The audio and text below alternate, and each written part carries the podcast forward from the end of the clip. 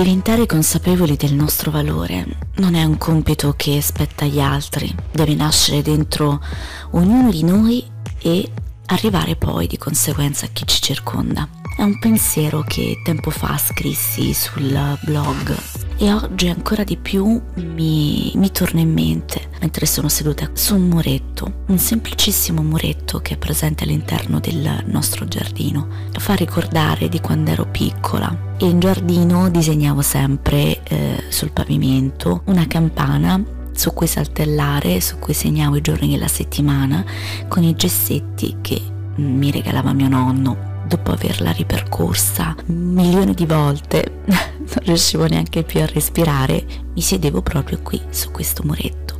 Qui seduta in mezzo a delle rose che sta coltivando mia madre. E proprio con lei, pochi minuti fa, stavo pensando a come sia stupenda la natura, perché le nostre rose non ne volevano proprio sapere di fiorire. E poi all'improvviso sono fiorite tutte in una volta. Mentre le guardo così stupita e compiaciuta, il loro profumo mi inonda le narici e sorseggio un po' di acqua calda al sapore di limone. E sono stati giorni in cui veramente ho mangiato e bevuto di tutto, quindi c'è bisogno anche di dare tregua al mio corpo e lo sto facendo così, dandomi del tempo.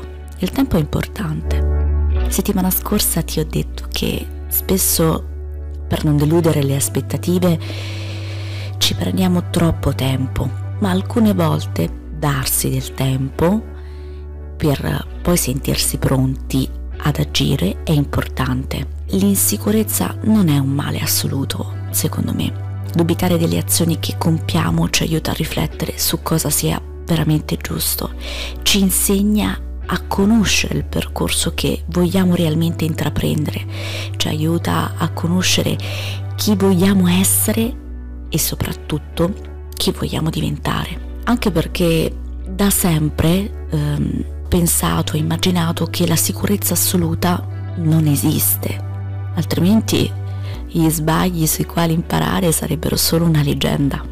E invece ci sono, fortunatamente, sono un tesoro prezioso su cui fare affidamento nei momenti decisivi della nostra vita.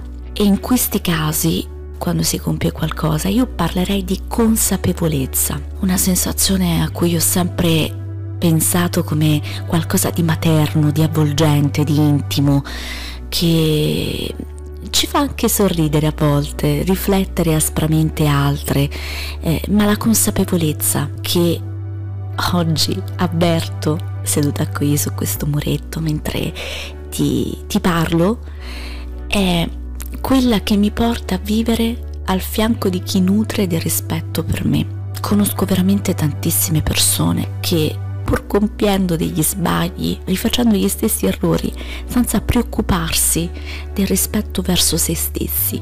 Ovviamente come tutti mi è capitato di incontrare le più svariate personalità. Sono sempre interrogata sulla storia di ognuno, sul perché di determinati atteggiamenti, quali vicende, quali cattive abitudini hanno formato quel carattere o quale dolore ha dovuto sopportare quella persona. Cambiare le cose non è assolutamente semplice e l'importante è scegliere con cura con chi stare, dove stare e a volte c'è bisogno di tempo per farlo. C'è bisogno di acquistare quella consapevolezza di cui parlavo prima, queste rose sbocciate in maniera naturale che probabilmente né io né mia madre riusciremo mai a capire ci hanno dato una lezione di vita. A volte non si tratta della persona, ma del contesto che non ci appartiene. Cambiare pur di restare in un luogo che non sentiamo nostro, provare a diventare parte di quel luogo non è la soluzione. Modificarsi per piacere agli altri non è come trovare la dimensione delle cose, perché trovare la dimensione delle cose è un mantra che mi ripeto veramente molto spesso. Perciò quando mi sento stanca, insoddisfatta, triste o con un senso di vuoto, metto tutto in pila, come dei mattoncini. Da un lato quello che mi piace, dall'altro quello che non va. e faccio la somma. E spesso il risultato lo devo dire ad alta voce per prendere consapevolezza. Certo, avere paura è assolutamente normale, anche perché finché si è dentro a quell'atmosfera guardare eh, tutto in piena lucidità con la dovuta distanza è abbastanza complicato. E anche quando mi dicono che è una questione di coraggio, sorrido. Posso avere coraggio in molte cose, ma se si tratta di vivere bene quello di cui ho bisogno non è il coraggio, ma è una certa maturità. Molti si fanno male inconsapevolmente di proposito, trascinando situazioni davvero per anni. Come dicevo prima, si sbaglia di continuo e non si ha la forza di migliorare. Forse lì ci vuole un po' di coraggio perché dire semplicemente un giorno starò meglio, un giorno cambierà tutto tutto non è la svolta, perché quel giorno, quel famoso giorno, alla fine non arriva mai. Io spero che tu possa fare come me, pensare ad ora, a quello che vuoi, perché nessuno potrà darti la risposta adatta a te. Quando pensi di non sapere che cosa vuoi o non sapere qual è la risposta adatta, cercala con insistenza, in ogni modo. Credi in te e andrà tutto bene. Alle volte bisogna anche sedersi su quel muretto tornare indietro nel tempo con la mente e tornare quella bambina che salta sulla campana, disegnata con i gessetti che le ha regalato il nonno.